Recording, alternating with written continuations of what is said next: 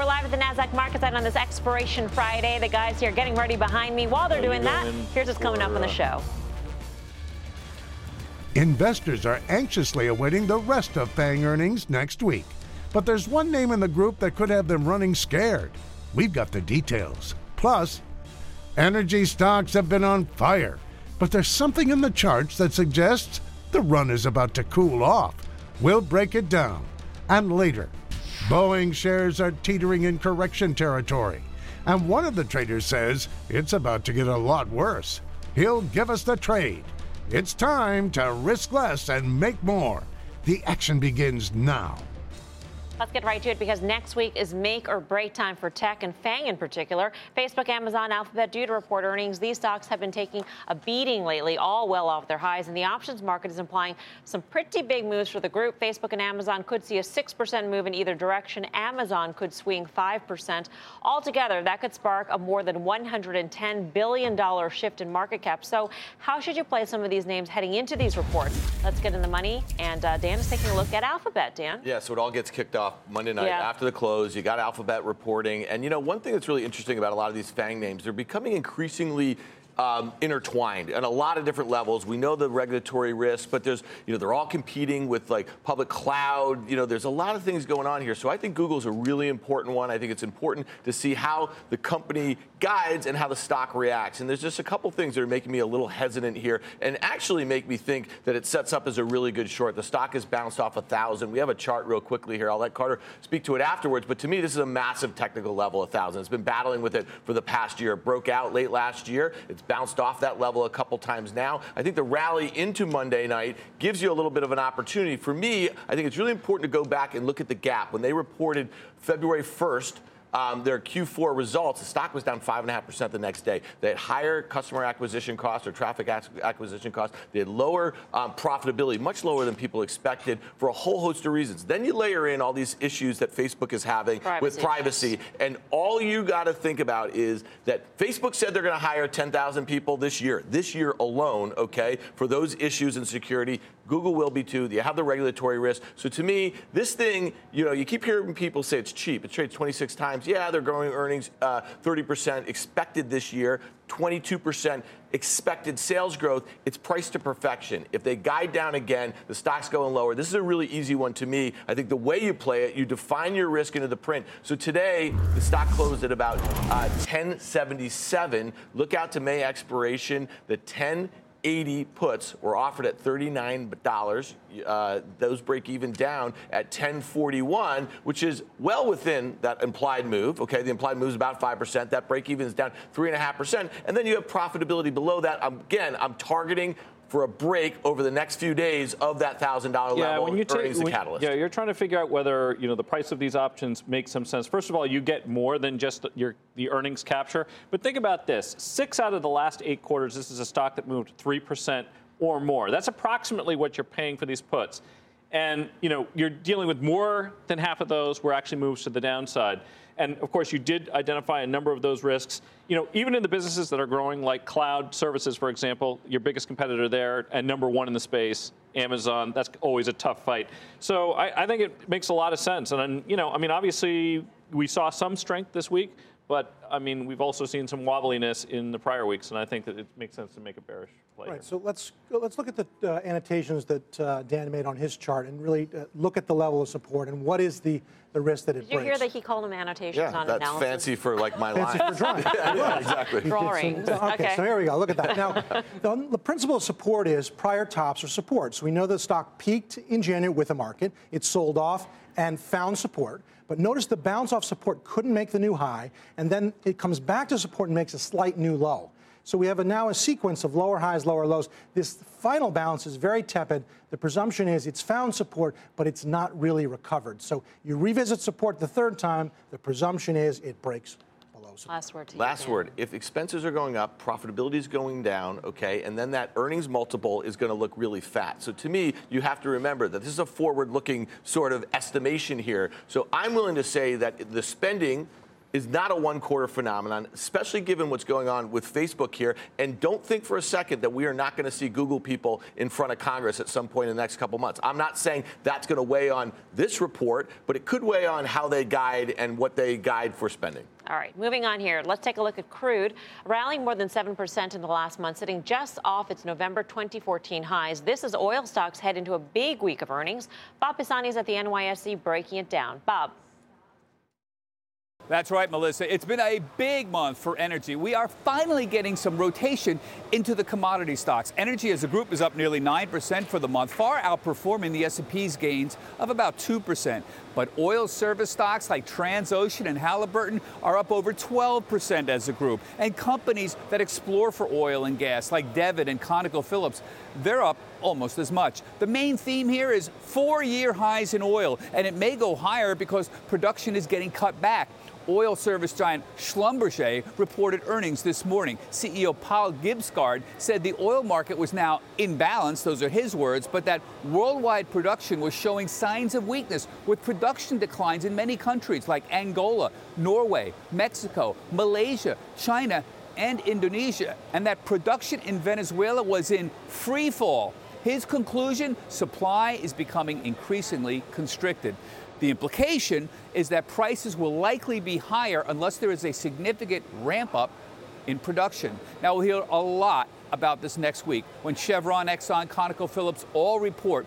The key is whether those big guys will ramp up capital spending to capitalize on the higher oil prices and whether smaller players in the shale space can ramp up production as well. Back to you, Melissa. Right, thank you, Bob Pisani. And with the energy chart pretty much going up in a straight line this past month, Carter says it might be time to take a breather. Why don't you head over to the plasma Carter break well, it let's, down? Uh, let's look at that straight line. It uh, is a straight line. Uh, before we look at the chart, I just wanted to step back and look at the sort of the entire past 10 years. If one's playing for mean reversion, ultimately things start out with a bang. We've had the bang, but it takes time, and we're likely to get a rest here, I think. Talking about the long-term picture, look at these dates. This is the entire period 09 to 2017. So here's the winner, here's the loser. Tech is outperformed in six out of nine. Energy is outperformed only three out of nine. This is their total return. Obviously, it's a blowout. Tech being up 441, energy being up only 72 versus the market 259. So this is the key column. What we know here is look at almost the perfect symmetry of how much tech is outperformed relative to the S&P and how much energy. They're almost identical numbers in reverse. And so at this point, we're getting a little bit of mean reversion. Can it last over time? Sure. It starts out with a bang. It's a little too steep right now, and that's why I'm thinking you uh, bet for backing and filling, uh, or in a way being a sort of short volatility. First of all, the sector, 31 stocks. You know the big names. We've got Exxon and Chevron coming up, uh, 1.45 trillion, 6% of the S&P. It can't really help the market itself. It's too small. Um, here we go. The, the ETF XLE, which captures the sector, it's a perfect double top. As we know, it failed almost precisely where it rallied to, and now we're reapproaching it. But watch the relative strength line to the SPY, straight down, meaning even as it rallied, yes, we were making new lows. And then for the first time in basically five years, we have broken above the downtrend line. That's how things start. So it's very young. Now the here and now. Let's go to um, the chart. Here's the wedge. And this straight line, again, this is not random. Computers look at these kind of things. Chartists look at these kind of things. It is right, we're almost at the top of the line. My hunch is that you write calls or sell, you know, this kind of thing, because we're likely to work into the apex further. I think it's going to go quiet here after surging. Sell a strangle. Mike, what's your trade? So he's saying to sell a strangle. Of course, if you sell a strangle, then you're selling a call uncovered and you're selling a put uncovered. That means you have unlimited risk to the upside if you're wrong, and obviously all the way down to zero if you're wrong to the downside. But you can get a similar profile using a calendar spread. Essentially, you're also playing in the near term for a range bound action. So, what I was looking at was the May January 73 put spread. You could spend $5 to buy those January 73 puts and then sell the Mays against it for a buck and a half. So you're spending $3.5 for this trade. And basically, the idea here is that you're looking to collect the decay on the Mays that you're short between now and May expiration. And the most risk that you have is that it moves wildly in one direction or the other, and you spent $3.50. But I don't think that that's going to happen. You own those Januaries, which are pretty far out in time. You're not going to see those trade to what we call intrinsic value uh, very easily. So this is basically trying to do a short strangle or a short straddle type of a trade without actually taking that kind of risk. Without the risk, right, right, which is unlimited. And then think about the percentage move. You're talking about something that's up 14% in just a matter of 15 sessions, almost bigger than anything in the market. That's the bet, that it starts to consolidate those gains and go nowhere. Right, but so here's the thing. So May, the one that you're short, is going to expire just in a month or so, and then at some point you're going to actually, you know, going to cover that short put. You're going to take a little profit or this and that, whatever. I, you know, I see that chart and I hear what we're talking about, and I say almost every sector sector seems like a sell on the news, even good news. And I say I want to buy that May 73 put for $1.40, and you can sell the May 69 put for 40 cents and have a vertical put spread after this massive ramp. So it really depends what you're trying to do. Like if I think it's going to break to the downside side, I'm looking to risk one, one and a half percent of the stock over the next month and a half. So this is what did we used to do a segment like this? Like well, I think bad trade. Yeah, yeah, no, exactly. different yeah, so that's actually so that is a bet on a different kind of price totally action. Different. Yeah. But, so but we're I, the price the trade yeah. we are doing here, which is also a put spread. You're proposing a put spread, and yeah. I'm proposing a put spread. The difference is that if it's the same expiration, you are betting that it's going to move down, and it's going to do that between now and May. I'm actually making a different kind of a bet, which is that at least between now and May, it's likely to consolidate. Maybe it will go lower thereafter, yeah, and we can and work, my only point work is with he that just January showed that perfect triangle, mm-hmm. and on some instances, depending upon what the fundamentals, we say this is going to resolve itself. Right, it, but we're not quite at the apex yet. yet. Notice yeah. that's right. So I'm thinking we're going to work further into the right, decision point, get there. and that's the so, sideways you know what, next week we're going to see who's good trade, who's bad trade. I think right. that was the segment. So 08 Classic, it's yeah. amazing. 08 All right. Classic. For everything options action, check out our website, optionsaction.cnbc.com. While you're there, you can sign up for our super cool newsletter. It's how Mike gets all his great ideas. Actually, that's where they go to that newsletter. So what are you waiting for? Here's what's coming up next. Wait till you see what one of the traders says could happen to Boeing shares when it reports next week. Calling all options action fans. Got a market question on this big sell off? Tweet us at Options Action. If it's nice, we'll answer it on air when Options Action returns. Welcome back to Options Action. The best performing Dow stock over the last year is hitting some turbulence ahead of earnings next week. Boeing shares falling back into correction territory, down about 9% from its February high, shedding a cool $16 billion since topping out just under 372. So if you're worried things could get worse, how should you play the stock heading into its report? Mike Khouw is over at the with breaking all down and a call to action. Mike. Hi there. So, yeah, we're going to talk about selling a call spread. Why would we think about selling a call spread? Well, one of the reasons is risk. This has less risk than selling naked calls as a way to profit from a downward move. Secondly, it has a relatively high probability of profit. That's typically true for short premium options trades. And finally, the nice thing about a trade like this is you can do this on a standalone basis or if you happen to own shares and you're not inclined to sell them and you want to try to collect a little bit of premium against it, you can do that here too. So you can obviously see Boeing has been on an absolute tear over the past year. We have obviously seen it sort of start to level off here and even start to trend downwards a little bit. I think a lot of people also felt that the valuation might be getting a bit ahead of itself, despite the fact that they have a nice backlog of orders. So the trade I'm looking to do here I was looking out to June. You could sell the 350 calls for $9.75, collecting a nice bit of premium there. But obviously, to limit our risk, we're going to buy the 355s for 805, creating our call spread. We collect $1.70 to do that trade, and we're going to realize profits as long as Boeing stays below 351.70, which is actually you know a decent bit above where it is right now. So taking a look at the probabilities, hey, notice this guy's wearing the exact same shirt. I only have a couple of them, I guess. Um, so one of the things I would also point out, what are the probabilities that we're looking at here? So one set of probabilities we could look at is what are the likelihoods that it hits any one of those prices? But I'd leave you with one final probability, which is what are the chances that it's going to be above that 355 strike at expiration? We see that as about a 30% chance, which means that there's a 70% chance that it's going to be well below that. And that's one of the reasons why we think the probability of profit is pretty good here. What do you think, Dan? Um, I like the trade. I think he's really targeting that implied move, which is really would be in that 350-ish range there. And so if he's bearish or he thinks it just doesn't react well to even good news, then this is the right trade structure to do it. Uh, option prices are very elevated into this print, and this thing's been trading like a tech stock here. So to me, I actually think that they're going to have to really have a big beat and raise for this thing to get back up towards those highs. And so I like the trade structure. I mean, this in principle was, uh, was a stock that's highly cyclical that kept up with growth stocks. Mm-hmm. Uh, and it was a sign of multiple that over time, history shows it does not deserve.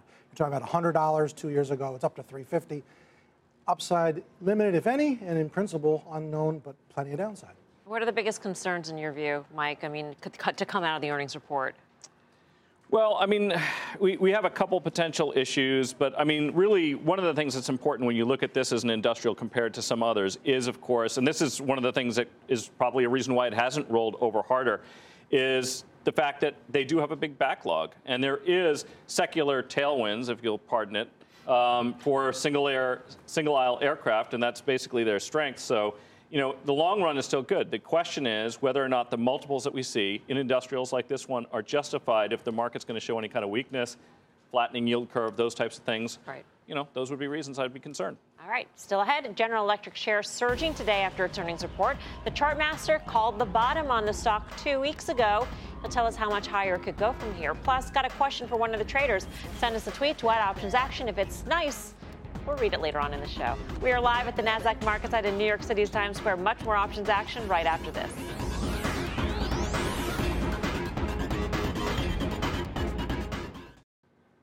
Welcome back to Options Action. Time to take a look, a look back at some of our open trades. Now, two weeks ago, Cohen Carter made a bold call on GE.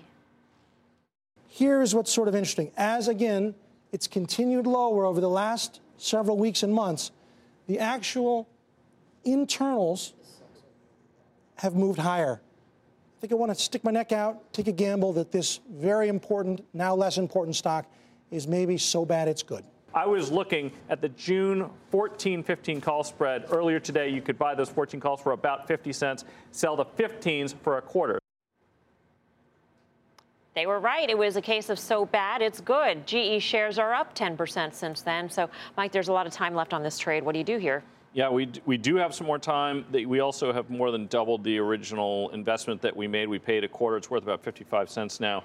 Uh, that lower strike call, though, is now in the money. And I think we still want to have optionality here. My inclination would be to roll this out and up. You'll be taking some of that money off the table. You could probably go out to July 15, 16, about 30 cents or so. Right now, in principle, almost like the energy move, right? You get a big move off the low, then you should get consolidation before you ultimately advance further. So if one's days, weeks, take your money and run. If one can push it out, presumptively the lows are in and it can go higher. What are your thoughts here? You know, my thought is is very similar to the thought I had a couple weeks ago. It was really interesting. Uh, you know, obviously the trade made a lot of sense from a sentiment standpoint, and Mike looked out of the money. The stock was trading just above 13. His break even was up 14 and a quarter, almost up 10 percent. And what we said at the time was, this is a great example. The thing's so beaten down where you can look out of the money because if you get it right, it's going to move like that. And so, not only was the trade great, the technicals were great. I think it continued to roll it up and out, and you can kind of reach a little bit too. This is a situation where you know the sentiment is so poor that when you're going to get a move in a different direction, it's probably going to be a sharp one. And as we also pointed out, this is a fairly levered balance yeah. sheet, right? right? So the equity can swing. Uh, quite violently as a percentage. All right, now moving on. Just last week, Dan bet on an industrial breakdown. I really want to fade this move here. You can see that downtrend here. Obviously, there's a little bit more room to the upside if the thing was to pop a little bit, but I want to play for a move below 70 over the next month or so. Today, I was looking at the XLI when it was trading at 74 and a quarter. You could look out to May expiration. You could buy the 74.69 put spread, paying $1 for that. Well, the XLI is up around 2% since that call. What do you do now, Dan? Yeah, so that was kind of my inclination there. It did move up a little bit, so I paid a dollar for that $5 wide um, put spread. I want to stick with this thing because really I was looking back or, or beyond GE and Honeywell, and I really wanted to target their Boeing next week, and that's how I'm playing it. Now, it just got rejected at that downtrend. This put spread that I paid a dollar for is now 65 cents. I want to stick with it. What does XLI look like, Carter? Yeah, rejected at the downtrend. exactly. So his annotations were correct. Yes, drawing good lines. Mike? Yeah, no, I, this is funny. Now we actually have a, a two-way trade on since we're bullish on GE, yeah. but we're bearish on the space and we're bearish in Boeing. So, uh, but I obviously agree with it. Up next, tweets and the final call from the options pits.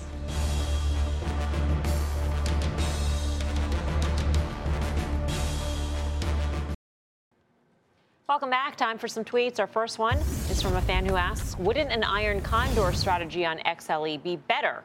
Mike? That is a great question. Of course, and that's also a great uh, trade structure. One quick point I would make is that a calendar spread, like the one we have, only two legs. It's easy to trade around that. But if you are inclined to do iron condor trades, this would also be a good strategy to employ here. Our next fan asks, what strikes would you buy for an Apple trade into earnings? Interesting one, Dan. Really good question because yeah. vol is spiking right now in this mm-hmm. name for things having nothing to do really with that earnings print, obviously right. related to the earnings. So to me, buying pr- options premium is really hard here. You may want to consider like selling the May 155 put because those are really pumped up. That way, worst case scenario, you get put the stock at 155, but you've taken a couple bucks in premium. All right, time now for the final call. The last word from the options pits. Carter Braxton Worth, what do you say? I want to make a bet that energy is dead flat for the weeks ahead. Mike Khouw. You can do calendars for that and sell call spreads and Boeing. Dan Nathan. Yeah, so I think Google is going to be very controversial. I do think playing long premium into this one makes a lot of sense, could set the stage. All right, looks like our time has expired. See you back here next Friday for more options action. Meantime, Mad Money with Jim Cramer starts right now.